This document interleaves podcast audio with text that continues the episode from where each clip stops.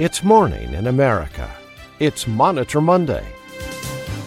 For rural hospitals and small town clinics, big city health systems, and healthcare professionals, Monday means Monitor Monday. And Monday means gearing up for another week of audits by the government and health plans. Here now with the latest regulatory and audit news is the publisher of RAC Monitor and the host of Monitor Monday, Chuck Buck. Thank you, Clark Anthony. Good morning, everyone, and welcome to Monitor Monday. As we come on the air this morning, the government shutdown continues. Medicare programs will continue largely without disruption, according to the Department of Health and Human Services contingency staffing plan. Also expected to continue during the shutdown, healthcare fraud and abuse control. We'll continue to monitor this developing story. On today's Monitor Monday, we're going to report on the Medicare Advantage DRG audits. Monitor Monday national correspondent J. Paul Spencer will have that lead story later in the broadcast. Also, the Office of Medicare Hearings and Appeals has expanded its settlement conference facilitation program, but in doing so, it is causing confusion. Healthcare attorney Andrew Wachler sets the record straight. Healthcare attorney David Glaser returns with another example of risky business. RAC Monitor investigative reporter and New York attorney Ed Roche returns with a shocking report on cyber attacks in healthcare facilities. And Monitor Monday senior correspondent Nancy Beckley has the latest hot topics and the Monitor Monday listener survey. Well, we begin this morning with Dr. Ronald Hirsch, who is making his Monday rounds here on Monitor Monday. Monday Rounds is sponsored by R1 Physician Advisory Services. Here now making his Monday Rounds is Dr. Ronald Hirsch. Good morning, all. You know, it's been way too long since I criticized a Medicare contractor, so here I go. Thank you, NGS, for making me waste one of my valuable questions on the recent CMS Open Door Forum. For those that don't know, you're allowed one question and one follow-up question. Now, why they cannot just say you're allowed two questions will be a topic for a future segment. But anyways, I used my first question to ask if there was any new information on the contention by Humana that they were allowed to let Medicare Advantage patients have inpatient-only surgery performed at ambulatory surgery centers. As I outlined in a past RAC Monitor e-news article, I think this is a beneficiary safety issue. CMS has not determined that these surgeries are safe to be performed outside a hospital, yet Humana is allowing it so they can boost their profits. Safety be damned. I was informed by the always pleasant Tiffany Swygert from CMS that the issue is still being discussed. Then my second question was about the issue, another issue I raised in the past, the contention by NGS in an August bulletin that apheresis requires a physician to be to personally supervise the procedure and be in the room throughout the procedure. That was absolutely contrary to CMS guidance and was based on a misreading of a very old CMS document. Well, as it turned out, NGS had retracted that bulletin with a notice they slipped on their website. In the, the retraction, they simply stated the prior bulletin was a restating of the NCD and was unnecessary. Not one word that the information was blatantly wrong or that they were sorry for misleading providers and causing panic in the apheresis world. Next time, NGS, go ahead and own it. It's okay to make mistakes. We all do it.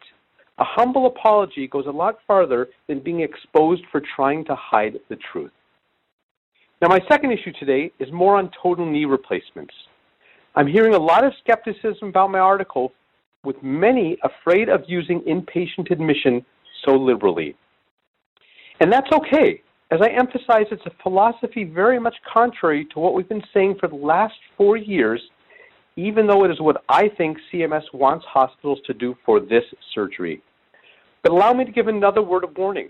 If you're a participant with a total joint replacements in either BPCI or the CJR bundled payment program, or considering participation in the new BPCI Advanced program just announced by CMS, you need to read my RAC Monitor article that's going to be published tomorrow. These programs only apply to inpatients whose admissions fall under DRG 469 or 470. And if you choose to do your knee replacements as outpatient and then only admit those patients who need a second midnight, the DRG is going to depend on why they were admitted and may take the patient out of the bundle. And in that case, you lose the three day SNF waiver. And in some cases, you won't know until after the patient's sent to the SNF, and that never works out well. So watch your email tomorrow. Thanks, Chuck. Thank you, Dr. Hirsch. That was the Vice President of R1 Physician Advisory Services, Ronald Hirsch, MD. Dr. Hirsch was making his Monday rounds here on Monitor Monday. And now with the latest hot topics in the Monitor Monday listener survey is Monitor Monday senior correspondent Nancy Beckley. Good morning, Nancy. Good morning, Chuck. And Dr. Hirsch, that couldn't be more true about the SNF.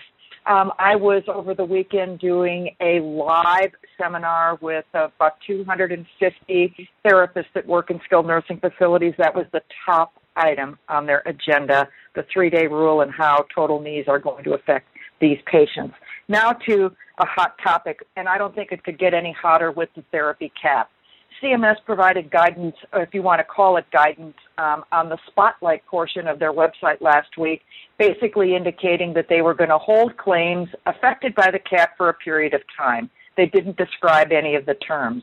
Then Friday, sometime during the day, they changed the notification on the website indicating that they're taking um, steps to affect the limitation of the impact on Medicare beneficiaries by holding all claims affected by the therapy cap exceptions process expiration for a short period of time, still using that term and not defining it, beginning January 1st. But only therapy claims with the KX modifier will be held, and claims submitted without the KX modifier will, if they are over the cap, not be paid and will be denied.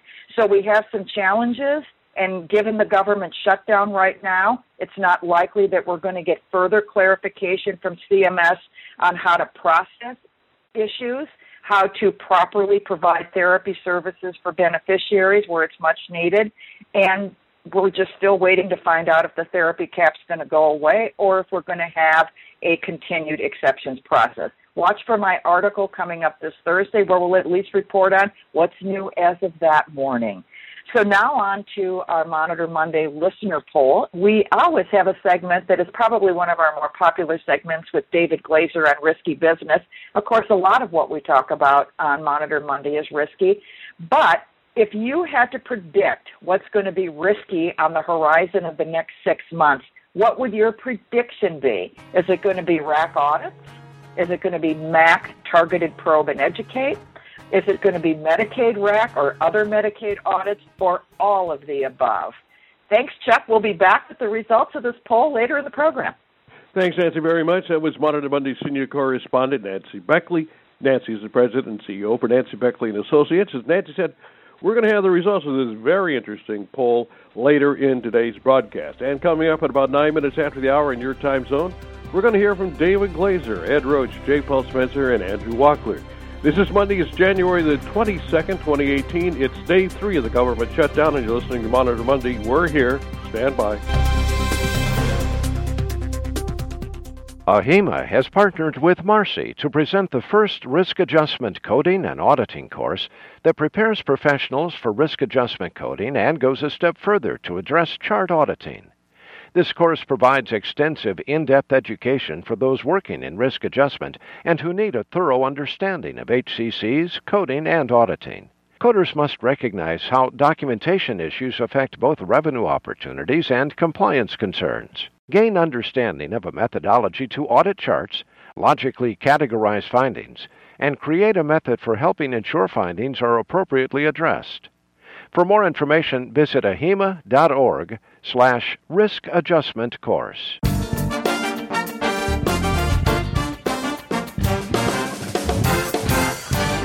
Coming up later in today's broadcast, healthcare attorney Andrew Wachler clears up the confusion over the two new settlement conference facilitation initiatives. Those come from the Office of Medicare Hearings and Appeals. They might seem the same, but they're different. Andrew Wachler is going to explain why.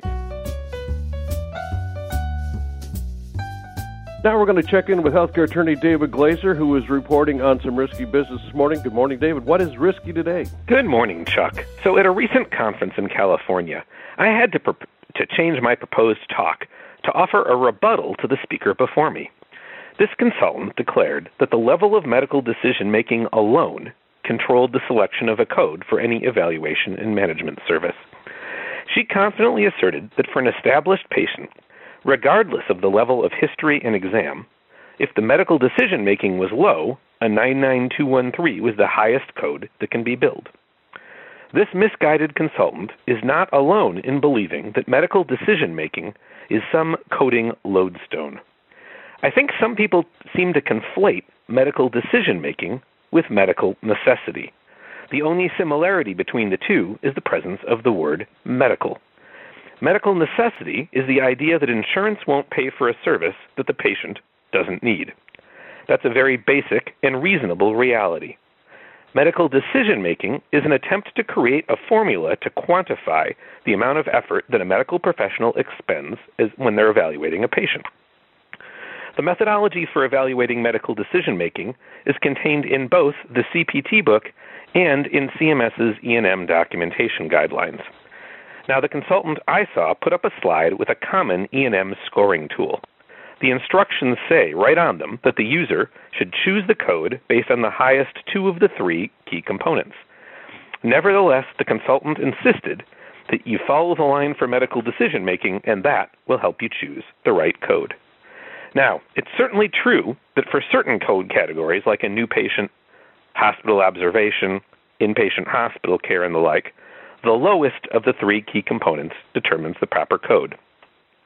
But the CPT book is very clear that for established patients, subsequent hospital care, subsequent nursing care, and a few other categories, you choose the code based on two of the three key components. You get to throw out the lowest.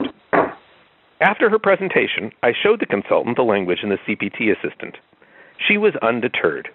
Now, she's not alone. I bet following this segment, I'll get a couple of emails from people insisting that I'm mistaken. But before anyone writes me, I hope that they'll make sure that they've got a really good source. Because if you can't cite something as credible as the CPT manual, you should reevaluate your position on this point. If you're thinking, wait, medical necessity does control, well, that's an entirely different question. Medical necessity is a different issue, though I would note it's always struck me as somewhat circular to argue medical necessity on E&M services because until you've completed the E&M service, it's hard to know what the patient has and exactly how much work is in fact medically necessary. But basically, we'll chalk this one up to the line of not everything you hear at a conference is necessarily true. So, Chuck, usually my song ties in with my segment, but this week I'm going to do something a little different. I missed the yearly kickoff last week because I was enjoying some time in Hawaii in between speeches. Uh, yes, I was there for the missile snafu. So, but I really missed being here, which brings me to today's song. Funny, but it always seems like I wind up here with you. Nice to know that somebody loves me. Funny, it seems the only thing to do, run and find the one who loves me. There's no need to talk it out. We know what it's all about. Rainy days and Mondays always get me down. Now, the title of this song completely flips my feelings. I love Mondays, and as a storm chaser, I love rainy days, or what we've got today, a snowy day. But that doesn't diminish my love of the Carpenters. Back to you, Chuck. Thanks, David, very much. That was healthcare attorney David Glaser. David is a shareholder at the law firm of Fredrikson and Byron in downtown Minneapolis, where the temperature is currently 31 degrees with about an 80% chance of snow within the next hour or so. 2017 is going to be known as the year for a record number of security breaches at hospitals and health systems across the country. Here now to report on the shocking number of cyber attacks is RAC Monitor investigative reporter and New York attorney Ed Roche. Ed, welcome back. What's happening with cyber attacks? Hi, Chuck, and a belated Happy New Year. Let, let's look at the year ahead. As you recall, during 2017, IT security in healthcare was in the spotlight. In May, the WannaCry ransomware hit thousands of information systems. It was followed by NotPetya, which took down Merck and Nuance. In June, the Healthcare Industry Cybersecurity Task Force released a number of security frameworks, and the number of cybersecurity training programs shot up. Consultants always like a business opportunity. By August, professionals were worrying about the Internet of Things, including malware infection of medical devices or even pacemakers active within patients' bodies. In Stockholm at the October ITechLaw Conference, practicing attorneys expressed concerns that there is no legal standard defining an organization's level of due diligence in management of their information systems. Organizations are being held responsible by government regulators, but with no objective standard of security. And without an accepted standard, organizations will remain unable to protect themselves from litigation claiming negligence in their data management. The end of year statistics told it all. Healthcare system security breaches went up 24%, but ransomware incidents went up 89%. We can expect that in 2018. IT security will continue to be a challenge. 2018 already is off to a great start. Last Thursday, two North Carolina based data centers of the giant company Allscripts had their cloud platform disabled by a ransomware attack. All patient information became unavailable. The e prescribing system and the H- EHR platform went offline. Electronic prescribing of controlled substances functionality went down. Physicians reverted to paper. The previous week, Hancock Health in Greenfield, Indiana was hit by ransomware. All of the patient names in its records were changed to I'm sorry, as in Mr. Sorry. Hancock paid out $55,000, which is much less than it would have cost to restore the system had the records remained locked. The I'm sorry attack had been visited on Adams Memorial Hospital prior to this. Just yesterday, a group called Shadow Brokers started using two NSA exploits, Eternal Blue and Eternal Synergy. Some have placed blame for ransomware on the Rocket Man bully of North Korea. After all, ransomware is a money making operation, and the use of cryptocurrency makes it easy to get paid. Or it could be the Russian mob, or other governments, or rogue hackers, or someone else. It really doesn't matter. Hackers, crackers, terrorists, non state actors, even state actors all continue to be antagonists to the global cyber infrastructure. What's important is that ransomware is what the U.S. intelligence community calls an advanced persistent threat. In 2018, the tsunami of ransomware will continue to do damage to thousands of healthcare providers, both public and private. It cannot and will not be stopped. Efforts are being made to set up mechanisms for the sharing of cyber threat information between organizations. Theoretically, this should mitigate the damage, but we will have to wait for the end of year 2019 data to see if it really works as planned, and my guess is that it will not. But let's look at the bright side. Perhaps the hackers will compromise government and RAC computers and wipe out the appeals backlog. Then we could all get off to a fresh start. Back to you, Chuck. Thanks, Ed, very much. That was RAC Monitor investigator reporter and New York attorney Ed Roche. He was reporting on security breaches among America's hospitals and health systems in 2017.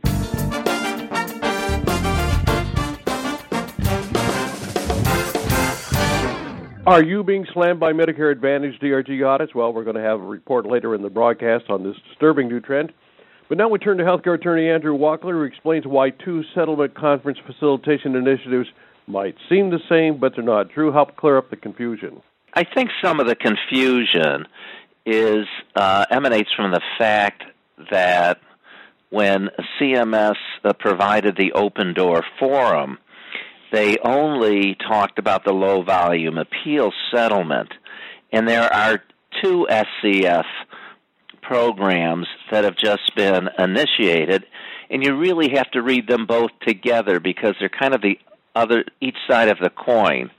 Um, the first one, and this is where we had the open door forum, was the low volume settlement, which is a set settlement number of 62%, and it's for 500, less than 500 appeals, each appeal being $9,000 or less. Um, the um, you count the 500 appeals as of November 3rd, 2017, and it is across all NPIs. Uh, they are appeals that are pending at the ALJ and the Appeals Council.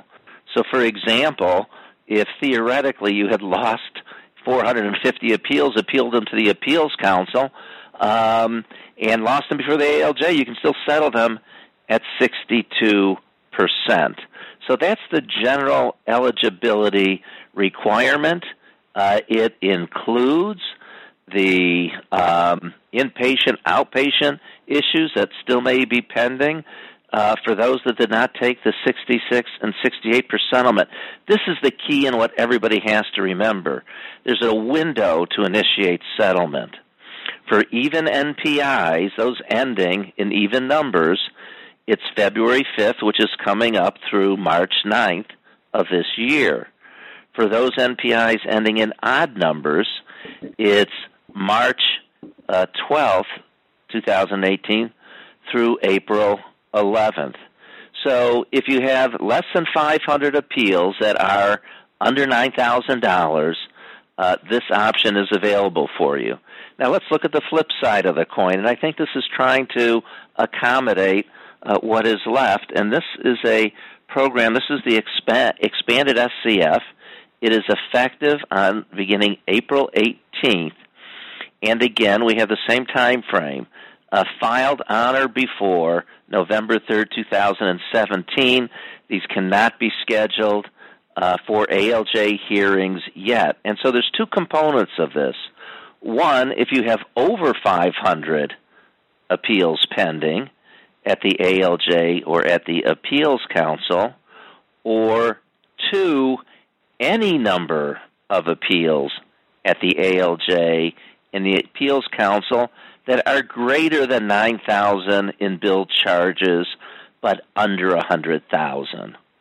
And so that really captures uh, a significant amount of what may be out there in individual claims.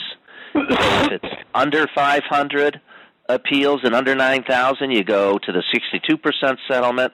Otherwise, you can settle these claims um, along uh, with the similar SCF pro- uh, process. And this does include the inpatient outpatient claims that are still pending. That if, if you have a number of those, you can go to SCF and see if you can uh, come up with a, a, settlement that you're satisfied with. Uh, with that, Chuck, I will turn it back to you. I hope that's uh, clarified the programs. Thanks very much. You did clarify the programs. That was Andrew Wachler. Drew is the managing partner. at Wachler Associates. Thanks, Drew, very much for that clarification. At the top of the broadcast, we mentioned that a listener to Monitor Monday last Monday sent us a message saying that her facility had been slammed by Medicare Advantage DRG audits. She wanted to know if others had been hit as well. So we asked Monitor Monday national correspondent J. Paul Spencer to investigate. Paul, what did you discover? I'd like to thank the listener who uh, brought this question uh, in front of us. Uh, it allowed me to do a little bit of research into the types of things that this particular facility is seeing. So, in reaching out to this listener, we learned that a uh, hospital system in the Midwest uh, began uh, seeing this activity in June of 2017, where Medicare Advantage was beginning fairly aggressive audits of certain DRGs. Uh, now, this didn't particularly happen to be one MA, uh, Medicare Advantage carrier, uh, we're looking across the spectrum. We're looking at Aetna, Anthem, Humana, uh, you know, uh, Indiana Medicaid MHS actually uh, jumped on one, and then uh, we also had United Healthcare who had one. now, when I asked if there were certain DRGs that the carrier was focusing on, they were looking mostly at high complexity cases such as septicemia sepsis, COPD, which also included acute respiratory failure with hypoxia and simple pneumonia. Uh, there were scattered volumes. It appeared that Anthem and United Healthcare had the higher volumes of the uh, of the claims that are being audited in this DRG uh, arena. And it looks like most of the dates of service that they were looking at go back to early 2017. So these were fairly new claims that they were looking at. Now, the one thing that jumped out uh, is at to this particular facility is that they understood that, uh, as usual, there are documentation hurdles that can be overcome. But the biggest frustration that was coming forward was the fact that these insurance carriers are now trying to begin to dictate how and what care is provided for some of these DRGs. The example that this person relayed was that they have a patient's uh, they have a patient where they diagnose acute on chronic respiratory failure. And apparently, in order to bill that DRG, the insurance carrier is now looking for the facility to perform an arterial blood gas measurement. Uh, now, uh, anybody who has either been through this procedure or has seen it done knows that it is a very uh, painful bedside procedure, uh, and it, uh, ironically, uh, it's going to add more cost to the state to start doing procedures like this. The facility in question has now begun to capture some of the information that some of these MA plans are beginning to ask for, and they are going to uh, try to report to CMS some of the findings that they are coming across. But I urge all of our listeners that uh, some, sometimes the best way to approach these problems is by common information sharing. So if you're seeing similar types of audits, uh, based on uh, what we're seeing from uh, or what we're hearing from this particular listener, please reach out to us and let us know uh, what type of uh, audits you're seeing, uh, when they began, what DRGs are being looked at, what carriers are being involved, and we'll continue to report on these right here on Monitor Monday. And with that, I'll throw it back to Chuck. Thanks, Paul, very much. That was Monitor Monday National Correspondent J. Paul Spencer. Paul is a senior healthcare consultant at Doctors Manager. And by the way, as Paul said, if you have a problem, send me an email, cbuck at medlearnmedia.com. Thanks again. Now it's time for the results of our Monitor Monday listener survey once again. Here's Nancy. Chuck, it'll be interesting to see what our listeners think is risky over the horizon. And based on our audience this morning, it would appear that all of the above is the answer of the day, followed by MAC targeted probe and educate in all likelihood because that is a new topic, and then followed equally by RAC audits and Medicaid RAC and Medicaid audits. So all of the above is risky over the next horizon with a focus on targeted probe and educate. David, a couple of very interesting questions came in, I think, as a result of your segment. We've got a bunch here, Chuck. So Arlene said, hey, uh, Highmark Blue Cross Blue Shield has a policy on this, and I'm going to ask Arlene to shoot me a copy of that, and then we'll perhaps talk about this next week because if if they do, I don't think they have the authority to do so. And then we got a bunch of questions for you, Nancy. So first off, does the 2018 therapy cap apply to outpatient hospital settings? Tanya wants to know.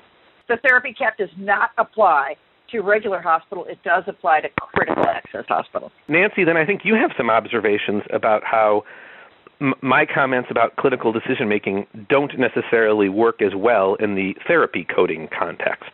No, and I think it's really important to note because it's the number one question that I get from coders that are trying to apply the six new PT and OT therapy evaluation codes.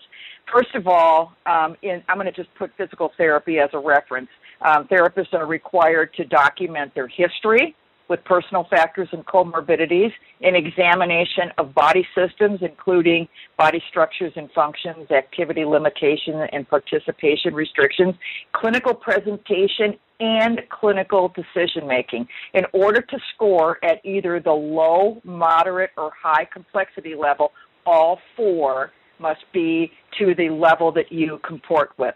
So for therapy, clinical decision making cannot must be consistent with the other three levels in order to code it at that level. Thanks, Nancy. And last question from Ron.